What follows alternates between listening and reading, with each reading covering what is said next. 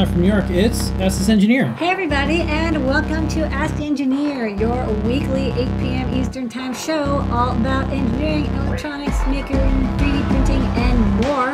We've got an exciting show for tonight, jam-packed with all the latest news, products, updates, and more. We're going to get right into it, broadcasting live from uh, New York City, uh, straight into your home.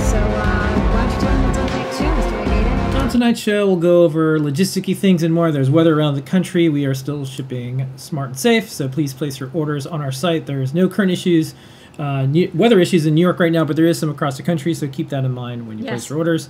Our team thanks you. Here is some pre-COVID photos. We hope to do photos like this soon with our team.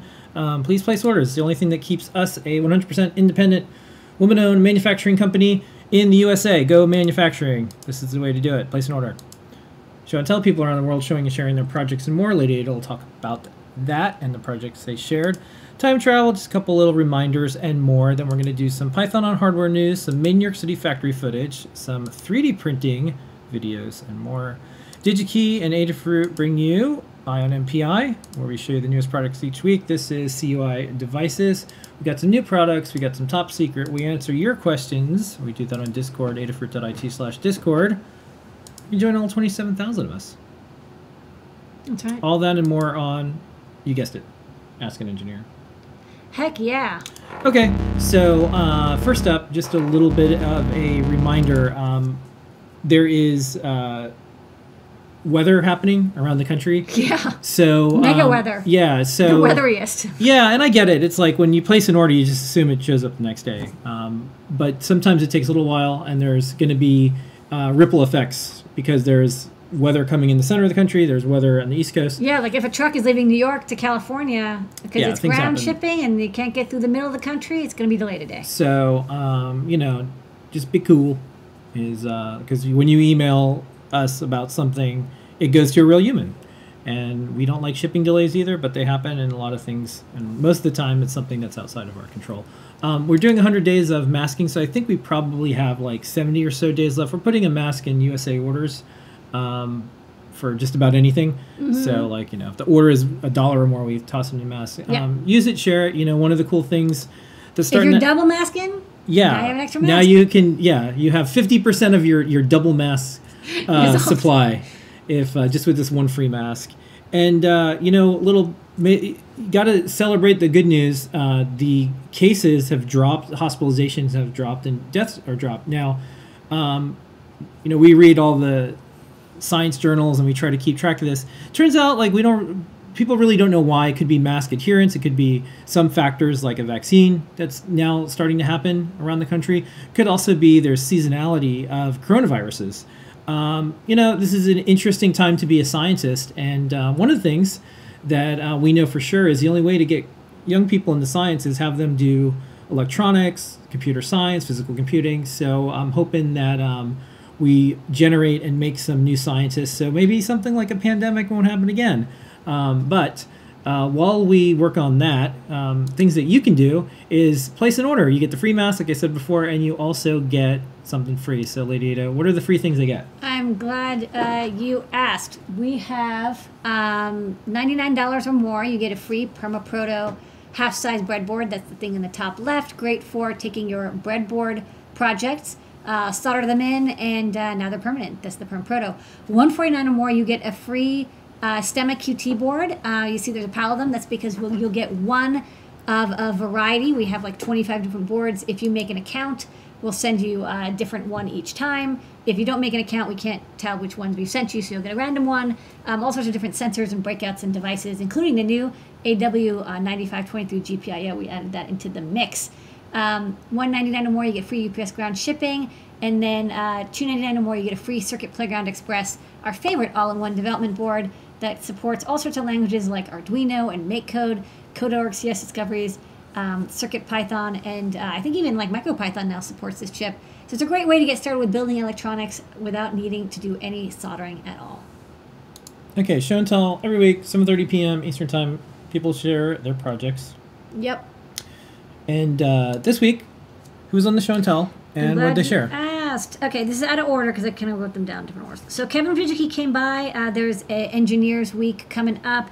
They're doing a girls' night out. It's all virtual. Um, and all of the young women who will be attending are going to build a microbit V2 NeoPixel LED strip that you can change the colors and patterns and even make it voice activated. Uh, thanks to DigiKey, I'm sure they're, they're getting all these kits out to kids uh, so they can follow along and learn how cool and creative engineering can be. Yay! Um, uh, Jepler came by uh, with a show and tell project demoing uh, driving eight parallel NeoPixel strips using PIO on the RP2040.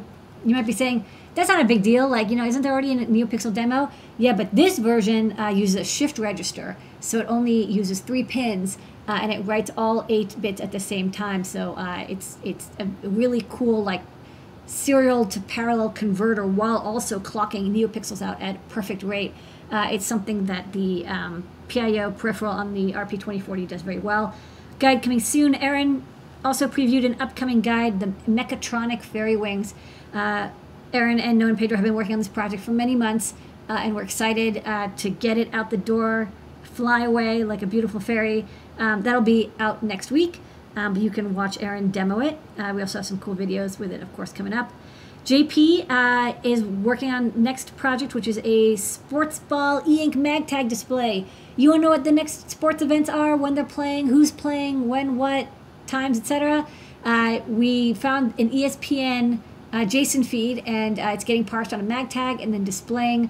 You know, you can change the sport from like basketball to hockey to well, football's over, but you know when that comes back. Um, but any sport that ESPN uh, has feeds for, and they have feeds for like everything, you can display um, the daily game. So that's pretty cool. Um, Melissa had an old VCP200 voice chip from like Radio Shack. I guess in the late 80s, they made a, a voice chip that could recognize eight commands, and she got it working. Um, that's kind of neat, and uh, it, like it has like very home automation-y commands that it can recognize. Um, no, and Pedro uh, showed off a 3D printed bracket case for the uh, Matrix Portal CO2 sensor. Uh, Dan has been working on a big project, uh, finally adding dual CDC um, USB UART connections to CircuitPython. So not only do you have a REPL, but you have a separate non-interpreted, like no non-REPL serial connection. So you can send data back and forth between a computer and a CircuitPython board um, outside of the REPL, which is really powerful. It means that we'll be able to do a lot more automation and CNC projects. Uh, so we did a live demo and it worked. Good job. Um, Scott demoed off uh, I2S audio playback is coming to the RP2040. Um, very exciting. We had PWM audio last week. This week is I2S, and it sounds like it's working because I heard this chime that he played. Um, Seth uh, showed off some new hardware designs uh, that are like uh, QT Py compatible or like QT Py ish little boards. Uh, they look really cool. And Alvaro uh, gives a tour of a lot of RISC-V hardware, uh, such as like the first RISC-V motherboard, uh, Pine 64 based soldering iron, smart soldering iron, which is you know he thinks the first RISC-V like commercial product. Uh, he also had a cool OLPC on the wall. And then uh, Liz is working on some more uh, MIDI solenoid controlling projects on the Pico. All right. Part of our Adafruit live series of shows. We have a bunch of shows that we do every single week. If you're watching this right now, it's Ask an Engineer at 8 p.m. We have Show and Tell, 7.30 p.m. It's our shows that we do on Wednesday. On uh, Thursday, just this one little programming note. Yep, yeah, we'll tomorrow, tomorrow, Scott's Deep Dive Not Friday. is happening. Um, and then on Sunday, we have Desk of Lady Ada. This week, we showed um, a few things, but the, I got the butts of random hacker times. yeah, the... is a um, random hacker time. the uh, I think the thing if you if you haven't seen Desk of Lady Ada, just go to our um, YouTube channel or any of our video channels and check out Sundays because there's a really cute uh, hot plate. Oh, it's the it's cutest like little hot it's plate. this big and it's a hot plate. It's a hot plate, and we sh- actually we float a board on it. Although Did I it think live. this Sunday I'll actually get a board that's like you know with solder yeah, paste. 'cause we'll I- be doing that this Sunday. We'll do that this Sunday. Yeah. Uh, so it'll be a mailbag, and uh, also showed off some new designs I'm Yeah, working on. and then Where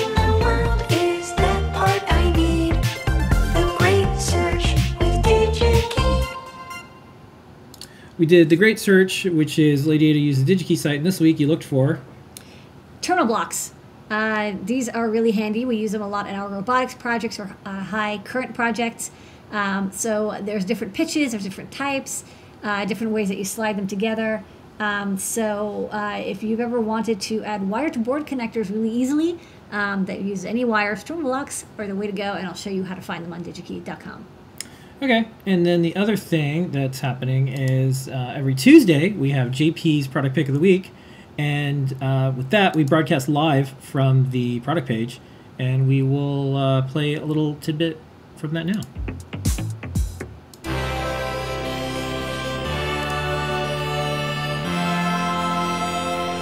the INA 219 high side DC voltage and current sensor in STEMMA QT format. So I'm going to run this DC motor, then we can look at the voltage and current as we run the motor. Power supply goes to the V in, so it can measure the current voltage, and then that runs to the rest of my circuit. And now you can see it's drawing about 170 or so milliamps. So I'm going to put a finger on this motor and as it struggles, current is quite a bit higher. It's almost double. We're running about 300 milliamps. And if I stop it entirely, you'll see we're drawing about half an amp. That's my product pick of the week.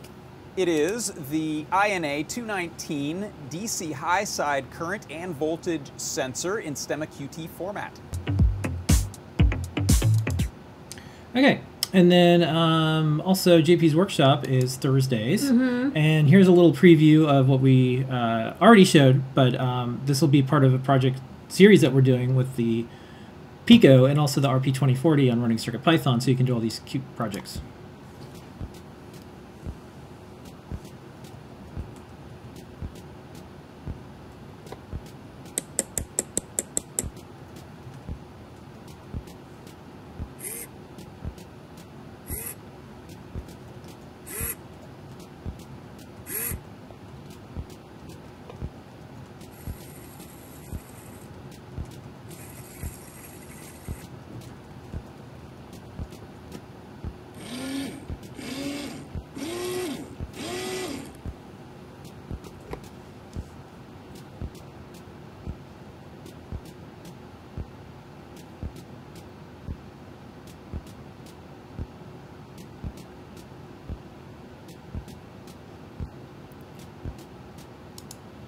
Since we're doing live shows, I'm going to have someone in the chat uh, It's check live. It, check and see if I've actually fixed this thing. They had a audio thing that they noticed, so I'm going to this screen right now, and now I'm going to go and play the MakeCode Minute. So let me know if that just worked out. Do you think people know we're robots? I don't know. Um, but either way, here's the MakeCode Minute. Okay.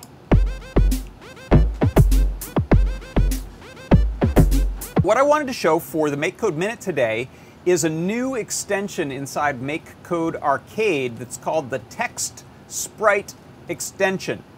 If you've ever made MakeCode Arcade games, you have probably A, had a lot of fun, B, learned a bunch of things, and C, wondered if there was an easier way to deal with text. Now there's a general use extension called the Text Sprite extension.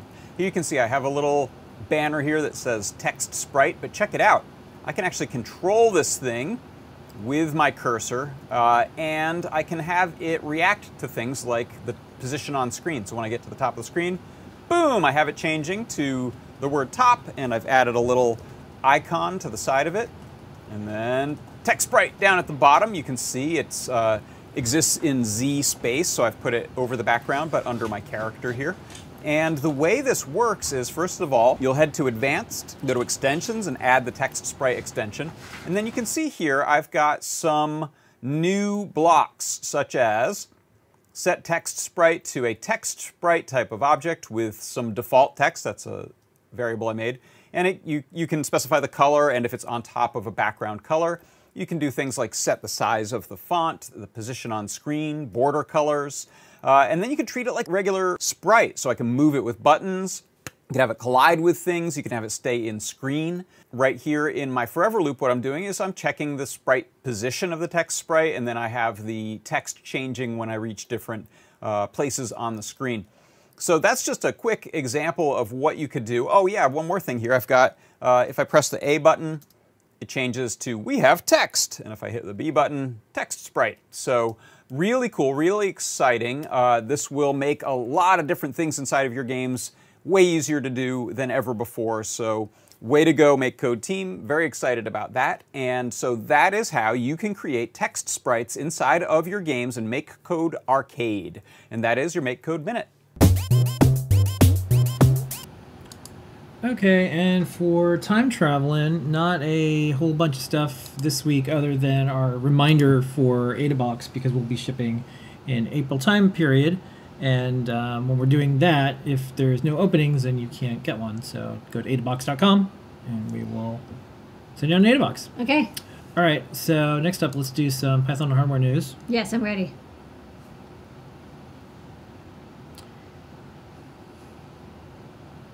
This week in the newsletter. Okay. The first thing is the CircuitPython 6.20 Beta 2 is released. Um, it is mostly for RP2040 and for E ESP32S2 based boards. Yeah, we've been doing a lot of work on them, fixing a lot of bugs. So um, if you're like, hey, why doesn't this thing work? Try the latest.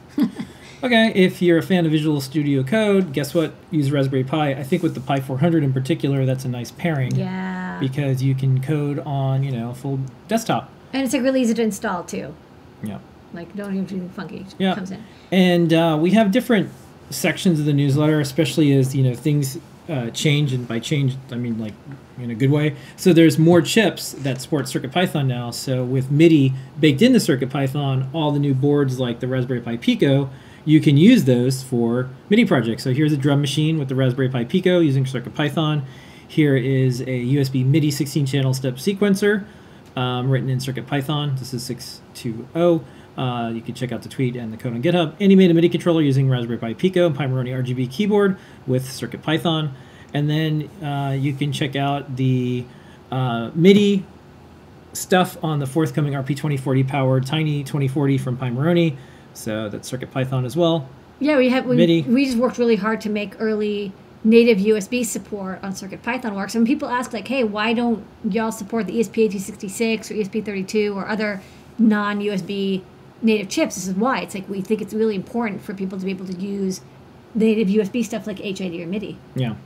So you can check out all the MIDI stuff, and then there's keyboards. So um, we have a guide on essentials, CircuitPython essentials using CircuitPython HID keyboard and mouse, um, BLE HID keyboards with buttons in CircuitPython.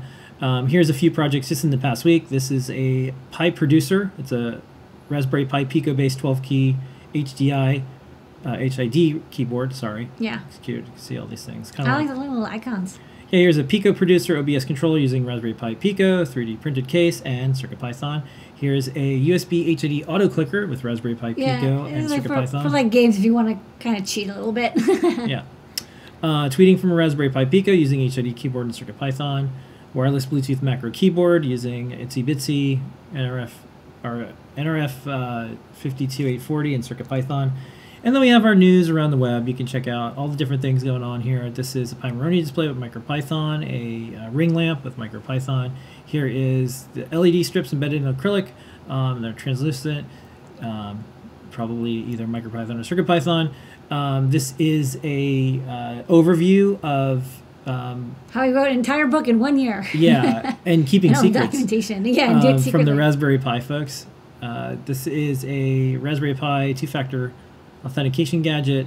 Build your own 3D printed ring light. Um, I thought this was neat. This is like a upgrade of a retro Yeah. It, Dreamcast, but there's a a, clue there's a the clue gift inside of player. it with a GIF player, so it's animated. yeah, this is So it's an animated Sega Sega Dreamcast. Um, this is a RISC-V ESP32 C3, C3. the RISC-V core. Yeah. Um, here's a Pico connected to a display. Look at all these libraries and CircuitPython. people using them. Temperature humidity with CircuitPython. Um, here's a PyPortal. Um, and then here is Instructions in Japanese. yeah, you can build uh, how to do the build environment. So when we do uh, a version of CircuitPython, we publish it out to all the different languages Yeah. as well. Um, so, action-packed newsletter. There's a lot this week. It is chunky, as we say, um, on how we determine um, newsletters. Yeah. We have um, more board support. Um, I think I don't know what the latest number is. It's in the hundreds, but uh, we're getting very, very close to 300 libraries. We have 298 CircuitPython libraries at this time. And check out what the team's up to, what events are coming up, specifically PyCon, and more. And that is this week's Python on hardware news. Check out the newsletter, adafruitdaily.com. Sign up. It's for free. We don't spam.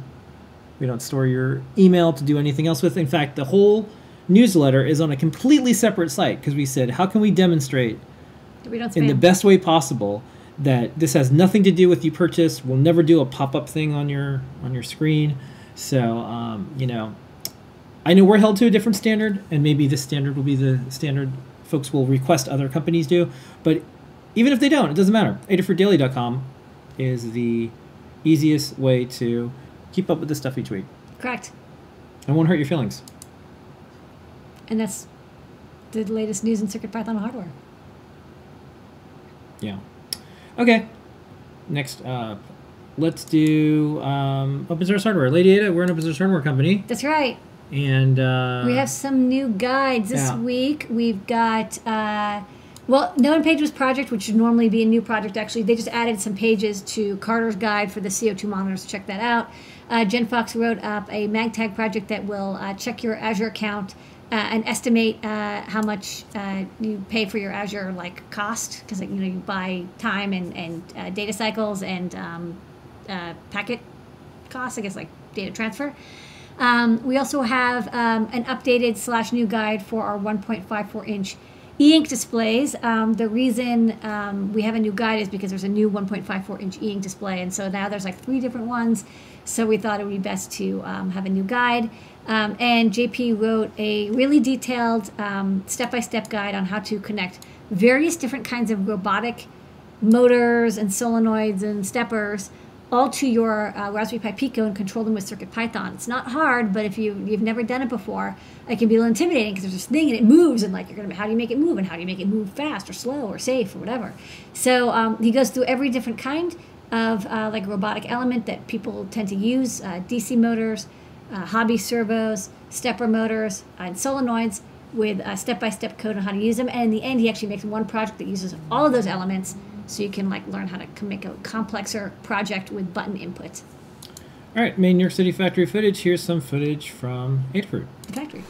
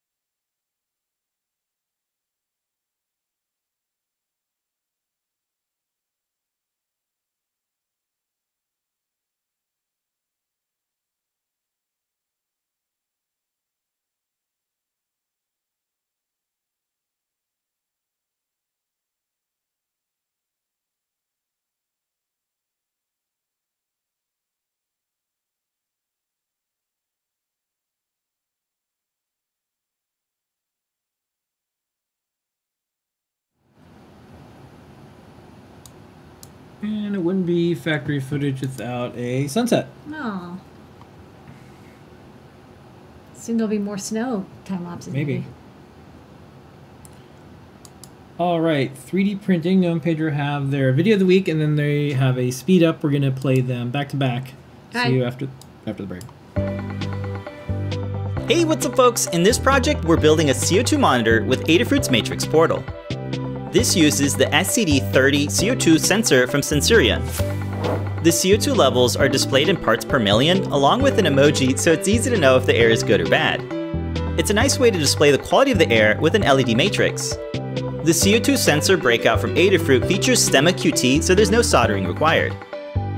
We designed a 3D printed bracket for the display and sensor so the parts are nicely secured.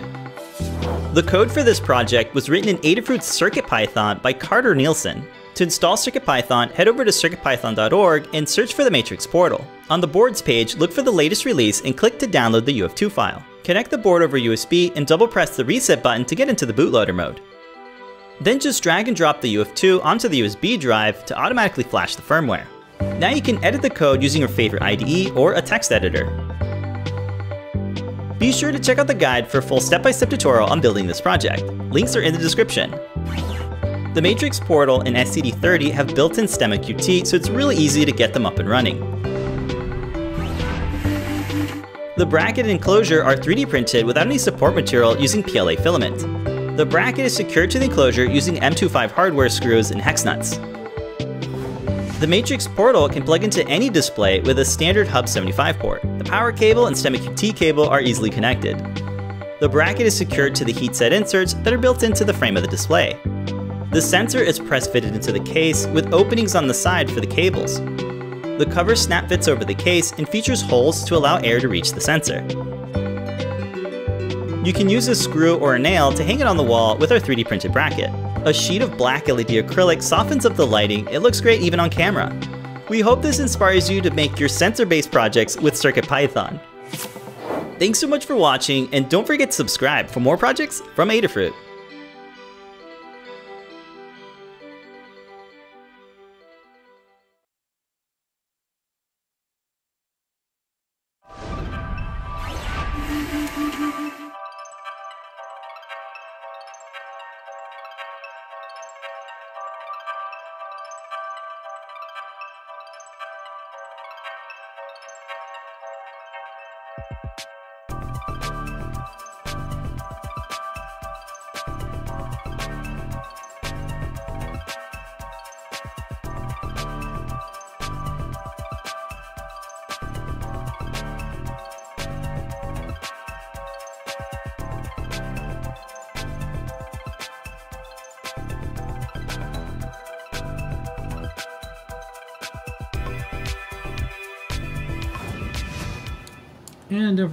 Single Wednesday, 3D Hangouts with Noah and Pedro. All right, it's time. That's right. DigiKey and Adafruit present Eye on NPI.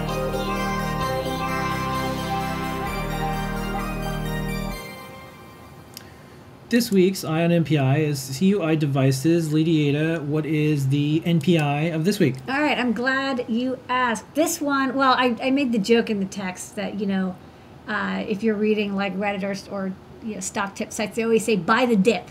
Well, uh, this week we're going to talk about buying the dip switches because we're going to talk about these new rotary dip switches from CUI devices. Um, so this is, you know, what a rotary dip switch looks like. There's actually a couple different uh, varieties in family in, in this family. Uh, we like this one for its jaunty pink, uh, you know, tall um, actuator.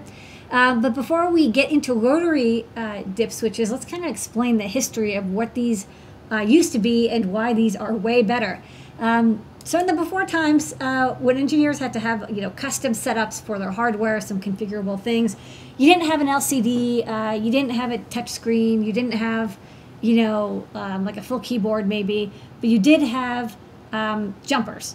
And um, if you remember, uh, you know if you somebody who built a computer, you might remember having to set jumpers on uh, you know your ISA I, ISA Sound Blaster card to set the IRQ, or this is really common if you have a SCSI drive, um, you would have to set the uh, SCSI address on the back by by putting in you know various jumpers and then like you know read write speeds and whatnot. Um, and you know jumpers are really annoying and they get lost, and so eventually some folks were like. Ah, you know, we have to, do, have to do something better than jumpers because they, you know, they're they're a penny a piece. But like once they're lost, you can't buy them at a hardware store, and like your people ended up all hoarding little bags of jumpers. So instead, um, folks eventually started coming up with dip switches. So um, dip switches, you know, they look like this, uh, and they have, um, you know, usually they're numbered. Um, there's like one up to like 16 switches, and each one is a, a single pole, pole, single throw. Um, th- these switches are all off. You can see the on direction is on the other side, um, and you can kind of nick them with your finger uh, tip and um, push each one on, and it will close the switch, and then you can use that to configure your setup. Um, and the dip in uh, this dip switch is uh, stands for dual inline, which is the same as a, you know a dip chip. Um, and in fact, the nice thing about dip switches is they are uh, 0.1 inch spacing, so they're really easy to use on a breadboard or a perf board um, because they can like they can even use sockets if you want, or you can just use uh, you know the same um, pin ordering as you would for a dip switch. Um, and you know, you still see dip switches uh, used um, on configuration hardware. Like uh, we just quickly just Googled for like, you know, dip switch manual. And other than old motherboards, um, you know, there is uh, this is like a Culligan uh, water filtration system, and it's got um, uh, dip switches at the top, and uh, the dip switches um, are used to configure like you know the the ice maker and whatever. So basically, you know, you have engineers and they're making hardware. You have to have some sort of like user or technician configuration. Um, you know, using dip switches is, is a way to do that. The only problem is is that um, you know it, it's kind of hard to like you have to have a manual like this which actually says like okay this one's on this one's off and you have to have these little drawings um, that said, you know, if you want dip switches, CUI makes lots of dip switches, and, and we use dip switches a bunch, especially the SMT ones, which are great. You just pick and place them onto your design, um, and uh, they're super easy. Um, and uh, they come in like right angle and slim and surface mount, and uh, piano style is my favorite. Um, but what you can do if you have a you know a four switch um, dip switch is instead of like having this like binary code table where you have to tell people like okay for configuration number one you know flip the first one. For configuration number two flip the second. But for configuration three you have to flip the bottom two right? Because you have to do binary code. Instead if you have a uh, rotary switch um, like this, this rotary dip switch, it does the encoding for you. So you have like this kind of friendly, human friendly, uh, 10 or 16 positions, and there's a little arrow. Um, and then you just have to turn the arrow using a uh, screwdriver um, from zero, you know, to nine, or from zero to um, F. So um, you know, it, it's basically the same code as a normal dip switch. It's just you know, it's it's simplified. You only have um, the outputs you need. Uh, the center two pins are ground pins, and um, there's six pins total. The center two pins are ground pins, and the outer uh, four pins are the four dip switches. Um, and there's a bunch of dips, uh, rotary dips available at CUI. Um, so I, you know, I, I said I, I took a screenshot of one, but there's actually a couple different variations: uh, right angle, SMT, through hole, thin, you know, flat. Um, there's ones with uh, actuators. There's like right angle actuators. There's the uh, 10 position and the 16. And, you know, from what I can tell, the only reason you'd want one or the other is just for like user simplicity. Um, if you really don't need to have more than uh, 10 configurations, some, you know, it might be confusing for people to see like what is A through F because they don't know uh, hexadecimal. Um, okay, next else? Is uh, okay, and this is just um, some some more ti- styles. Um, so yeah, uh, we picked up a couple, and I thought I would just show them on the overhead real fast. Um, just showing off these really, really nice photos that they've got. So, uh, zoom in and autofocus. Okay. Oh, sorry.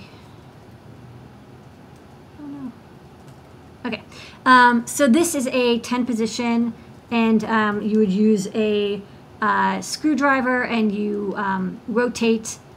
Um, you know, you basically put it in the slot, and then whatever the slot is pointing to again, um, the code comes out on the pins on the bottom. The center two are uh, grounded. Um, this one is just like, you know, there's this large body type and there's a small body type, but they're both, I want to show, they're both 0.1 inch spacing. So you can mechanically use either. This one's just smaller, it's a little tougher to read. But um, you can see this one has a um, all 16 outputs printed on it. Um, I was kind of hoping that I could turn this with my finger and maybe when it's soldered in, you can. Uh, you could definitely use pliers, but um, nothing really beats a, uh, a flathead screwdriver. And then um, I opened it up and you can see the switches on the inside. And then um, this little uh, plate, which is what actually closes the switches. And when you look at the actuator, you can see like this uh, this binary code, which is what presses down. All these little notches press down on the switches to close them. So that's how it works. Like as you twist it, it has a, like um like a player piano kind of effect where it, it pushes down on um, the relevant uh, points. Okay, so um, Get that's on that. DigiKey.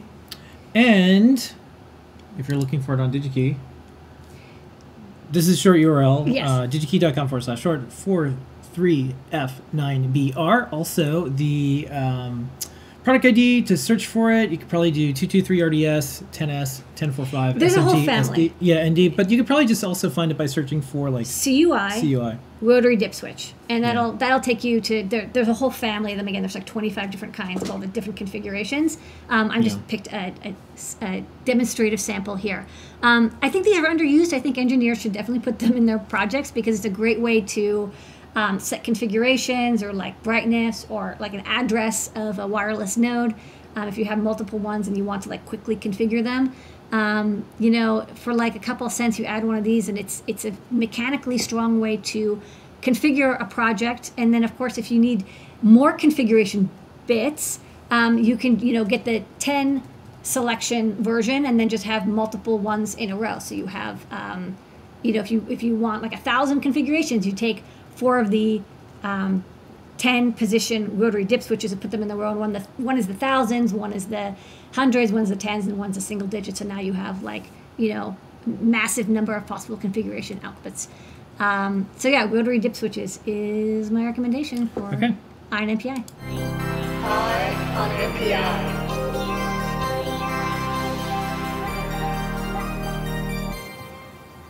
All right, let's uh, do this. It's now time for new products. Yay!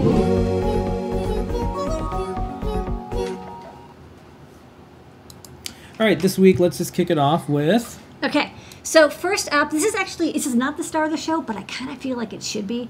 Um, this is really cool. This is a adjustable uh, three amp output. I think it's three amps. Three? Five. Five amp output power supply brick, which even has not only like a potentiometer to change the voltage, but the voltage is actually displayed on a little LED uh, seven segment as well. This is great. This is like my new benchtop power supply because um, it's five amps and now it doesn't have constant current but maybe you don't need that but if you have a project and you're like uh, this one runs on three volts this one runs on five this one on six this one on nine this one on 12 um, this power adapter can cover it all um, so it's got on one end the you know standard 5.5 slash 2.1 millimeter DC jack. Uh, it's a, a positive tip. On the other end, it's got your standard two prong US plug, and boom, it's a package. Uh, real easy to use. Um, you know, it, it's it seems pretty stable. Um, I've used this for like pretty high power LED electronics.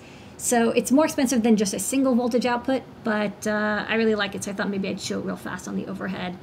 Um, one thing to watch is this isn't an on-off switch. It's a uh, voltage selector, and the, the lowest voltage it does is like about 3 volts, 3.3 volts. And then as you turn it up, uh, this is like 7, 8, 9, 10, up to about like 12. Um, and you know, it's not precise. You have to like tweak the knob to get the exact uh, voltage you want. But still, I really like these. I picked one up for myself, and then I was like, oh, I should put it in the store. Okay, next up. Next up, what are these? NeoPixels for ants? That's right. Very tall, very s- tall, very small, very slim NeoPixels. Now, you can actually use these in a bunch of different ways because the pads kind of wrap around all the way. You can use them flat, reverse mount, or right angle. Uh, we have two types. We have the flat lens type, which you can see here against um, this coin. The top is, is cut flat. And then um, the next type we have, it's is the same pinout, uh, is rounded. So if you go to the next image, you can see it. It's got a round lens top. Um, so they're the same. It's basically the same, just one's flat, one's round. Um, they're NeoPixel compatible. You know, I've driven them with three volts, but they kind of like five volts. Give them standard NeoPixel uh, data, and you've got RGB coming out. So they come in ten packs, and they're very cute, and they're very, very, very small. Only four by two millimeters. Tiny. Yeah, so this is the rounded one Yeah. on the coin. And that's the flat one. yeah. I didn't know which people liked, so I just got both. You know? Why Okay, next both? up.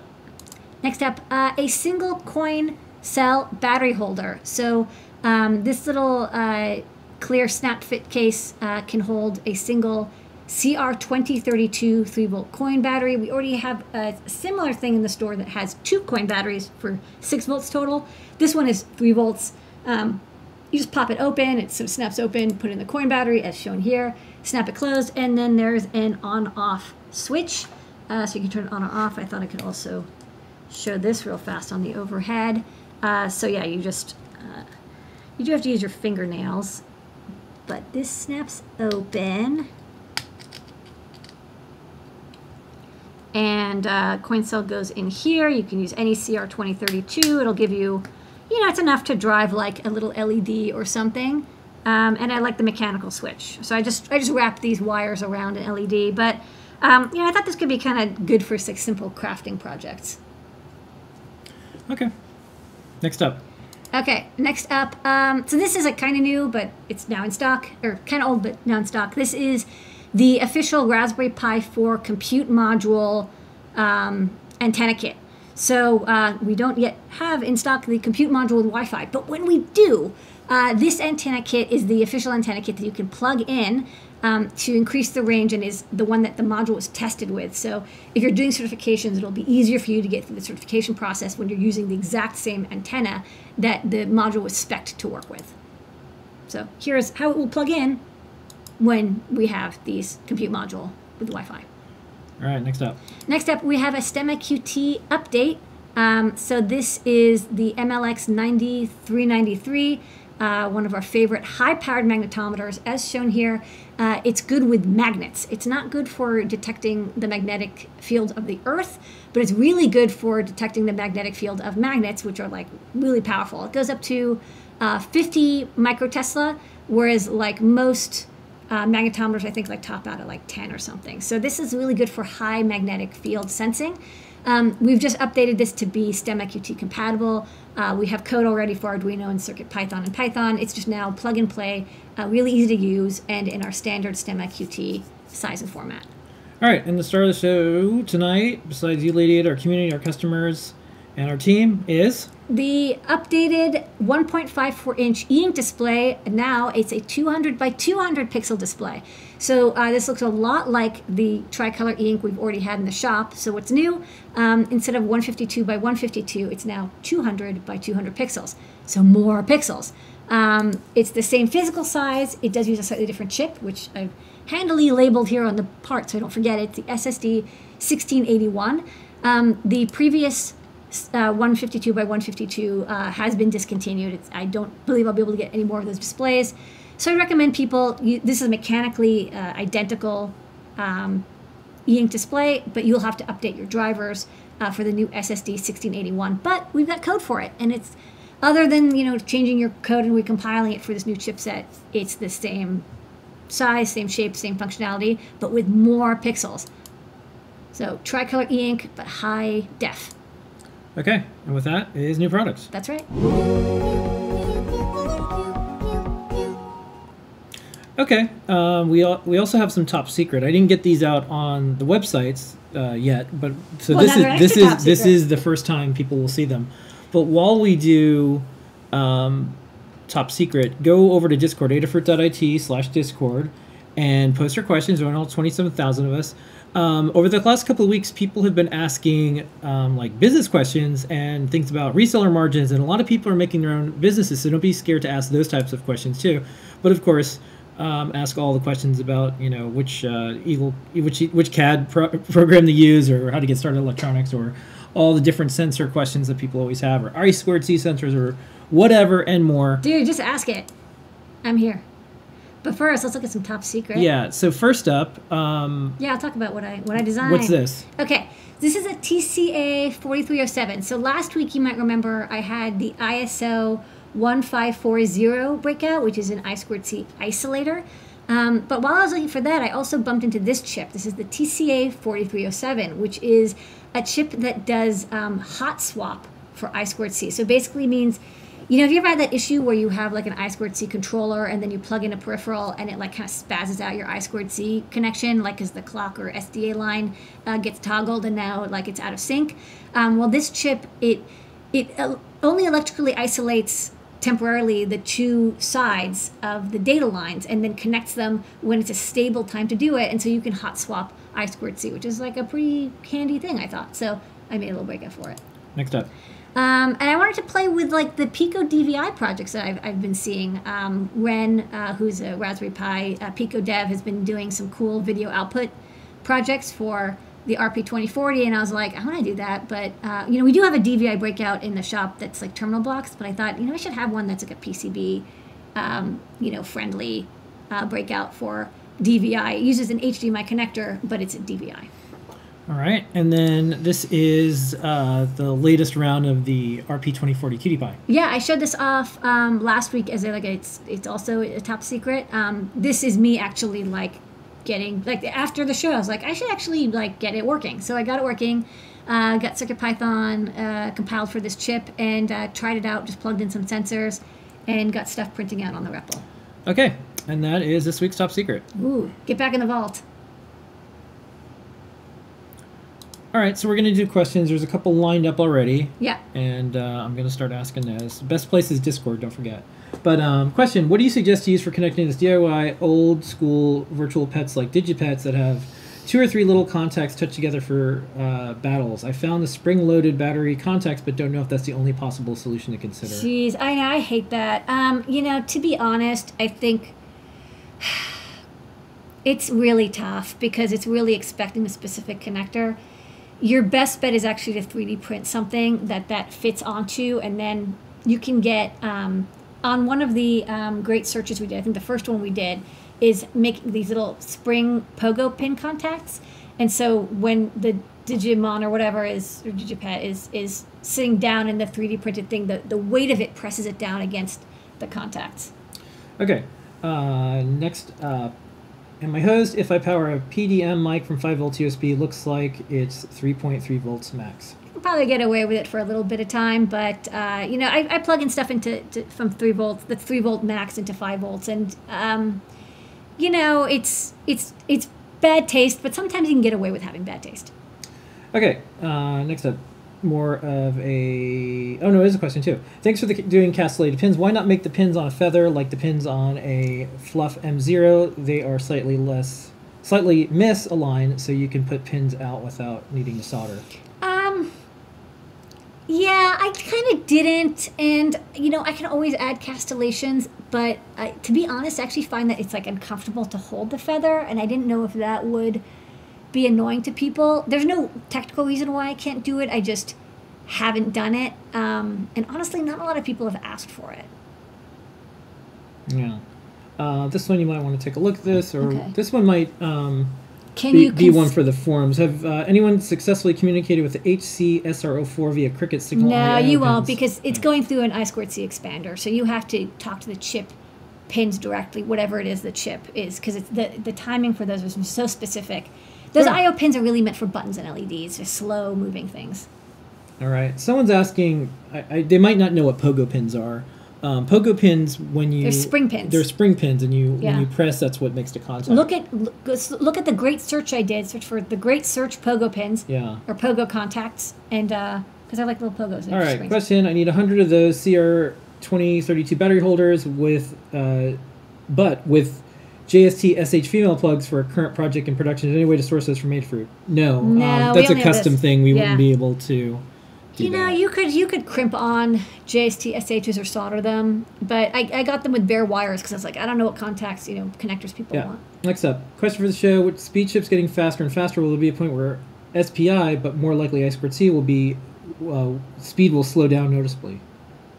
Um, So well, will on the, slow down the speed noticeably. on, on the SAMD 21, it, it you know it is like the chip runs at 48 megahertz, but the SPI is clocked max at 12, which is kind of annoying, right? I like it when you know you can clock the peripheral as fast. Um, but you know, there's like I know for like the, the Pico, for example, the RP2040, um, there is an SPI peripheral, and I think there's a max frequency rate, but you can al- always use the PIO peripheral instead, right? You can like fake it um, using this peripheral and drive it at you know whatever 125 megahertz. Um, so I think. Um, I mean, I squared C isn't fast, but you know, oftentimes what people do if you have a slow peripheral like that, like a TFT or I squared C or SPI, you'll use DMA, and the DMA you'll you'll say get back to me um, when the data is ready or when the data's been sent. Okay, someone wanted to uh, sign up to be notified when we're shipping the QT Py RP 2040. So we have the Feather 2040 Yeah. and the Itsy Bitsy 2040 as things you can sign up for. Um, we'll we could do a coming soon page. I, I know. I just well, I like we. I just got the PCBs and I, we haven't. yeah. We just haven't tied So we'll we'll try to do it. We'll try to do a coming soon page, but um, you'll you'll see it soon and you'll be Yeah. able to sign up and, and get them. Um, but the two that you can sign up are Feather and Itsy Bitsy. Yeah. Okay, next up, follow up. So you suggest using Pogo pins for basically the pet project. They seem pretty expensive for a production run. That's yeah. That's what I recommend. There's no. There's Yeah. no great answer. Okay, would the Feather M4 Express work for a Adafruit DAP for a uh, SAM 51? Yeah, sure. I mean, like I, I don't I don't tend to use it. Um, I use a Teensy for it, but I don't see why not. All right. Um, if folks could post in Discord, that's best. But I'll try to get to the other questions, the other chats. Um, but let me get back to Discord. Um, if I want to get into making my own circuit boards outside of hand soldering, any advice for the best tool to attach to SMD parts besides an easy bake oven? To attach SMD parts. Like Well, hot air. Uh, people use hot air guns. There's also like you know the easy EZ Make Oven, um, which is a toaster oven, but like Circuit Python to temperature control it. So those are two popular ways Yeah. of doing it. Don't leave the room. Uh, last question. The dip switches gave me a thought. Any plans to make a feather wing with a few dip switches? Example could be like a LoRa radio, changing channels, different preamble to a message. I don't have any plans, but it's a great idea. You should make one. All right. And um, I don't know if this is. Oh, that's up there. Okay, that's a reply to that one. And I think we got through those. So let me check the other chat. Um, how do you solder the two-sided RP2040 QT Py in production? Very carefully. Okay. One side and then the other. Uh, when do the Picos fill back up at Adafruit? So we don't know. Um, we order them and we get them when they're shipped. We don't have any advance. We have them on order. yeah. We have zero control on when they come to us, but when they do, we put them in stock immediately. Yeah. Um, and you know, I, I guess I'll just make a comment about. Uh, someone said something in the uh, one of the chats. They said, you know, the thing about Raspberry Pi stuff is when it comes out, it's always back order for a while. Yeah, And it's popular. I- and I'll say, here's something you know, as a community, we could probably work on. So when everyone's yelling and tweeting and being mean about like where is it, where is it, where is it, and like they're saying, oh, you should have more, or like when when they go down that road, you think about how discouraging that is for all the makers out there that are worried about success, not just failure. Yeah. Failure is I got all this stuff and no one wants to buy it, but success is like Success can make people even meaner, it, it takes it takes time. much like Lego. Yeah, it takes time, and Raspberry Pi has a really good track record of actually shipping the things Yeah. eventually. This isn't a you know speculative Kickstarter; um, it's a real thing, and you know same thing with Adafruit. Like we have it so you can't do back orders on our site. You can And- sign up and get notified, and then the next level is well, I signed up, but when is it going to be here? You know, you you should make more all the time. And But when they- it's Picos, It's not like it's out- software. it's- Hardware's yeah. hardware's different. with you know. Picos, it's out of our control, but we also don't have any information. And um, a friend of the, the company who, who writes for um, a website emailed me and was like, "Oh, is there any issues with supply of Pico chips?" And I said, "Oh, is this for an article?" Because I didn't want to contribute to like this like, okay, they're releasing stuff and they're not doing a good enough job or whatever. So I just said, "Hey, like, you know, contact the Pi Foundation, who's been really open Yeah. in all of this, like." Eben, the founder, his tweeting that he's shipping out Pico chips to Adafruit. He just did that an hour ago. And it's like, it's like- So we have a, uh, you know a small amount of Pico chips that are on the way, RP twenty forties, I should just say. Just so we can get our. and what I don't want to designs out. see is someone like Eben being like, "Well, damned if I do, damned if I don't." Like Yeah. here I am showing the actual like I'm shipping the box. Here's the box. And it's, look, it's not And- like they only had like 200 Pico boards. I mean, I think in the I don't, I don't want to don't quote me. Look at the article, but I think Eben was like, we shipped like hundred thousand or two hundred thousand yeah. boards, which is astonishing for a release to ship out 200. Like, what a risk. Um, next up, and you know, we get dinged because folks say, "Well, why don't you take back orders?" It's because, like, imagine if we took out back orders for the Pico, people would take it. they Oh would. my God. So if they just ordered a Pico, a let me, let me just give you an example. This is a maker business segment. Okay. I'll give you an example. No, was- we, If we, we, we took, don't take back orders. If we took back orders on the Pico, okay. If you just ordered the Pico, then you're waiting for at least a month until we get more. Now, with the world of credit cards, credit cards companies don't like it when you charge someone and don't ship them something. So then you can hold an authorization. Right. Not the credit card stored somewhere, but an But if it's a authorization. debit card, it might still show up as a charge. Yeah. So there's all sorts of things that go into this. So And then when you are ready to ship it, turns out that they moved or their credit oh, card or, or wait. changed. Oh wait, there's Yeah. more. And that's just if it's a Pico. Imagine if someone ordered two things. Feather M4 and a Pico, and the Yeah. Feather M4 is in stock. So so, So they, what do you do? Do you wait? Do you hold say- both? they say- do you ship one once? they- they say, well, I, I want, do I want the Feather next day air? Because, but I paid for next day air just for those things, not two separate next day air charges. That that would be more, thirty dollars for next day air. But now since it's two separate orders, is that another next day air order? So it it compounds, and I think that I actually believe the best thing to do for people is only ship something that you actually have in stock. I, I think that that That's is- our philosophy. We used to like for the way to one month we did back orders, and I immediately was like, "This is such a nightmare. It isn't worth it." Also with electronics, you can't control when you're going to get it. You can't control. Yeah. Like I have, I have a bunch of electronics, not Picos, other electronics that are in Ohio right now, um, and they're like, we can't leave. Like there's there's weather, and it's been in Ohio for like a week now. And I'm like, it should have been here last. What if I'd promised people, no, no, it's on the way. It'll be here in two days. And I didn't know that there was like a weather storm coming and it's going to be delayed. Um, we've had pallets lost. You know, it happens once in a while. I don't know where this pallet went because it's kind of big. Yeah. But it got lost. And then we had to order those products again. And it takes another four to six weeks. So there's no I would I always tell people I really really really don't recommend ever doing back orders. Um, I think back orders are not worth the stress. It's better to spend that emotional energy and you know physical energy because it is physical energy Yeah. on improving your supply chain and having like a sign up list so people can get notified. Do we make less money because we don't do back orders? Yeah, but our mental stress level is way lower, which means I can design more hardware well, this is, the long run. this is actually really hard to. Um, so people want everything fast as well. So one of the hardest things is, let's say if you have um, an order from Adafruit with ten different things, and um, they chunks of them come in stock at different times. And you place an order and you use next day air shipping, but then you have to break that order. Dude, this is like an NP complete problem. Yeah, you can't it's- even, it's like you that- can't that's solve it. that's one of the ba- that's one of the problems, and also things. There's revisions that get changed. There's things that happen between when something's ordered. Um, as someone mentioned in the chat, there is um, a huge chip shortage for the automotive industry. There's a lot of stuff going on, but one of the things that we just decided to do is like when you place an order for something in Adafruit, it is going to ship. A back order, and you can, by the way, if you want to back order Adafruit stuff, buy it from DigiKey. yeah, they'll That- do it. That's that's a really good way to do it. Um, But I'll give you a hint. It's you probably won't get it any faster. I mean, unless it's like a situation where we had just shipped them, you know, a bunch. Yeah. It's going to come into stock at Adafruit at the same time. Yeah. Like it's not going to be like Next up, some secret hack. question: Any suggestions for end user dip switches, like things that allow for frequent switching for end users? A primary action to select four to six things. Are there bigger combined switch things?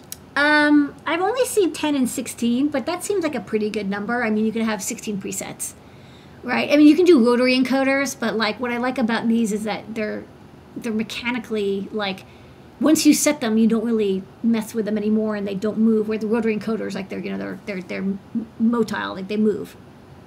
Yeah. Uh, let's see here. I think I got that.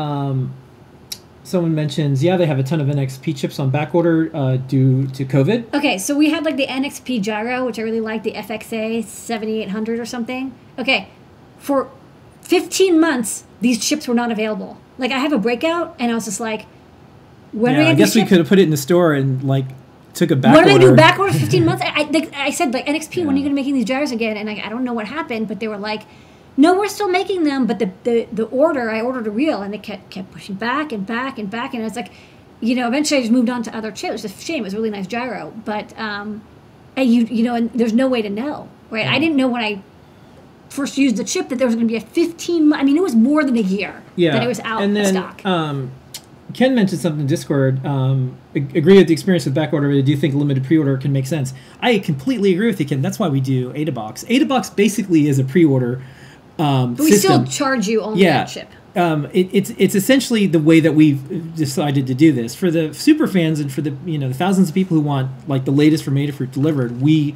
um, say here's an Ada box. It's going to come out every quarter, and you're part of the Ada, Ada uh, box subscription, and you're paying for that subscription for that box that we charge once we ship it. But that is a way to get in line in a way that's different than sign up, Yeah. and so that's one of the ways we do it. Yeah. Okay. Um, are you looking into any featherboards with any NXP chips like the IMX on the Teensy 4? Yeah, we actually have an IMX Metro that we're going to probably be coming out with first, and then we'll probably do a feather. Uh, that's with the IMX 1011. It's it's one of the things that we were like totally working on, and then the E ESP32S2 came out, and then we're like, okay, great, and then like we have some more time, and then the RP2040 came out. So we're digging through this like big new chip release to get to some of these older projects. Okay, Ricardo, if you can repost your question in in YouTube, um, it says, Yeah, "Could you answer my previous question about Ambilight and PyPico? I'd like your opinion because I have to do a university project involving Ambilight, and I have to Mm-hmm. find a proper MCU. So you might be asking, is the Pico okay for Ambilight? I don't know what Ambilight is. Yeah, I don't know. I don't know.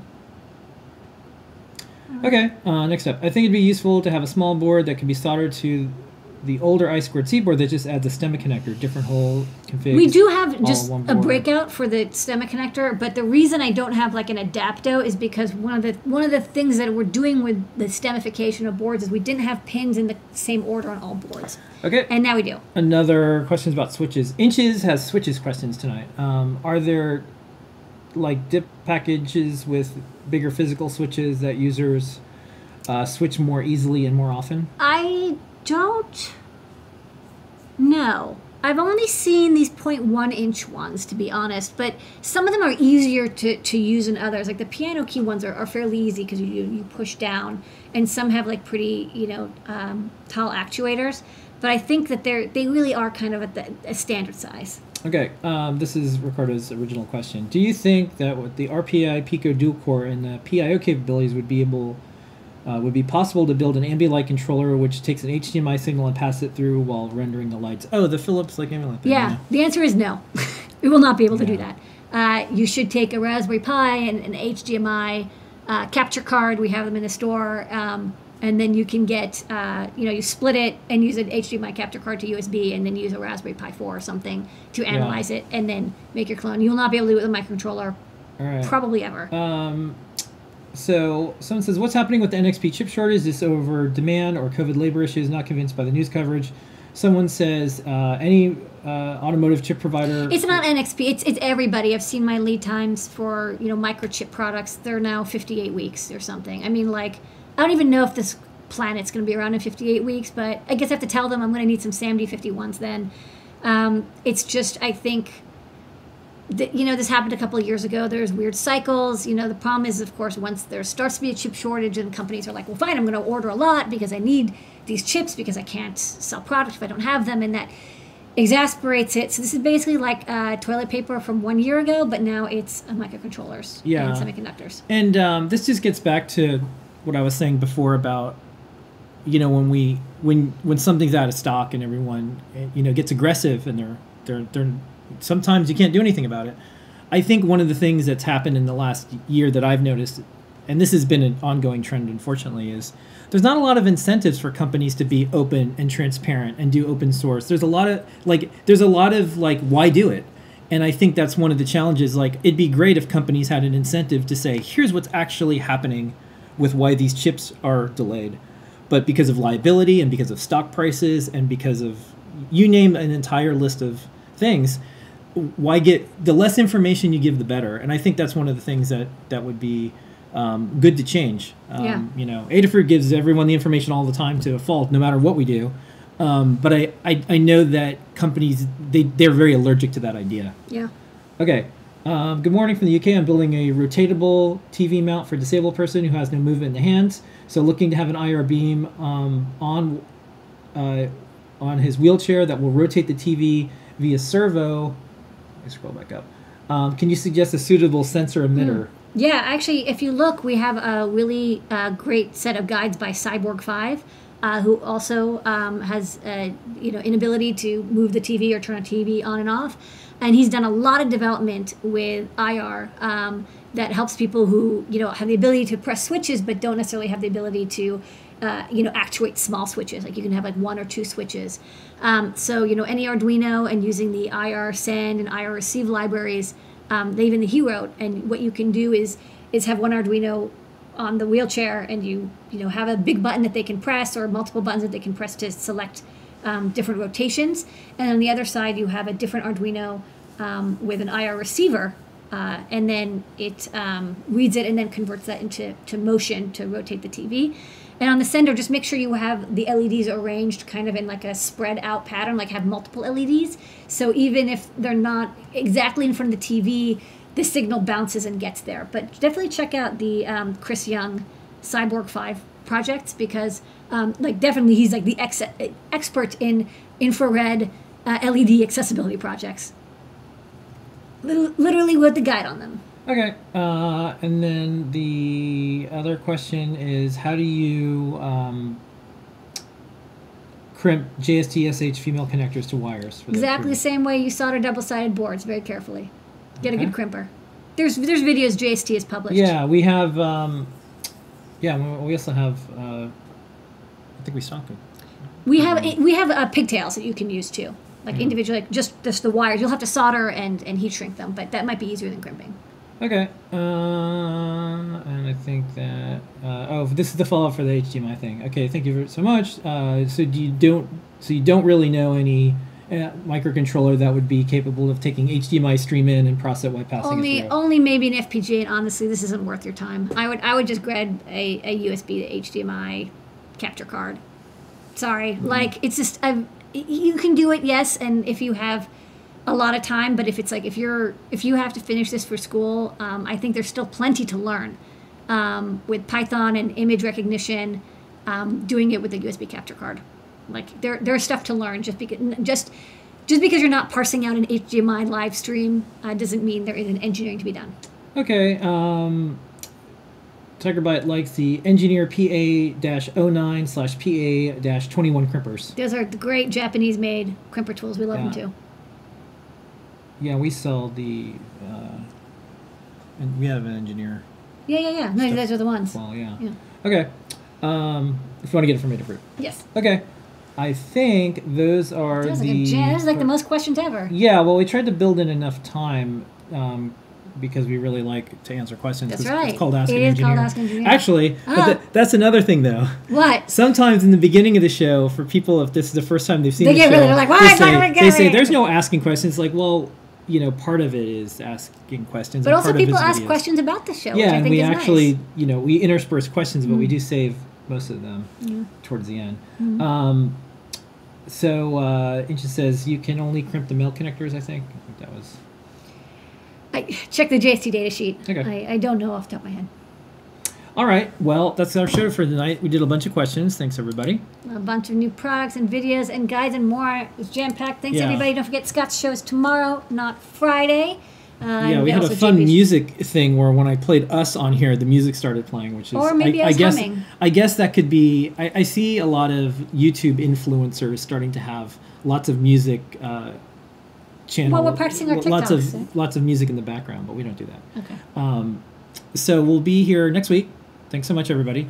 Um, 8 p.m. Eastern Time. Special thanks to everybody in the chat who um, has been helping out and sharing and being good, Good to each questions, other. Questions, answering Um, questions. Thanks to Dakara, who's in the Slack chat Hey, Takara. um, for Adafruit behind the scenes. Um, don't forget to uh, like, subscribe, and hit the alert thing. I always feel weird about that because you know what? I kind of feel like. Um, you know what to do. I don't know. I, been telling you. I feel like you know Brush your teeth. if, if if you're someone who subscribes to YouTube channels and hits likes on stuff, um, you're going to do that and you know that. But you know, don't feel like you have to because um, no, don't. Look, you got, there's so much stress and pressure in No, this don't, world. don't It's feel just- like you have to because we actually we don't we're not one of the channels that No, that's doesn't our that's our sole source of income or anything like that. YouTube um, purposely doesn't um, have videos and content like ours bubble to the top because we're not YouTube influencers that are working with advertisers. So um, they even told us like you know if, if you want to see your videos like work with Tide Pods and we're like we don't we can't do that. Um, so that's why you know we have a really big following on, on all the social media, but it's not because of um, the advertiser push. It's because you know the people who want to follow and want to do that. So do what you want to do. It's all good. Brought so to you by Tide Pods. we'll see everybody. Yeah. So we'll see everybody uh, next week. And uh, here Thanks, is everybody. your moment of Zener.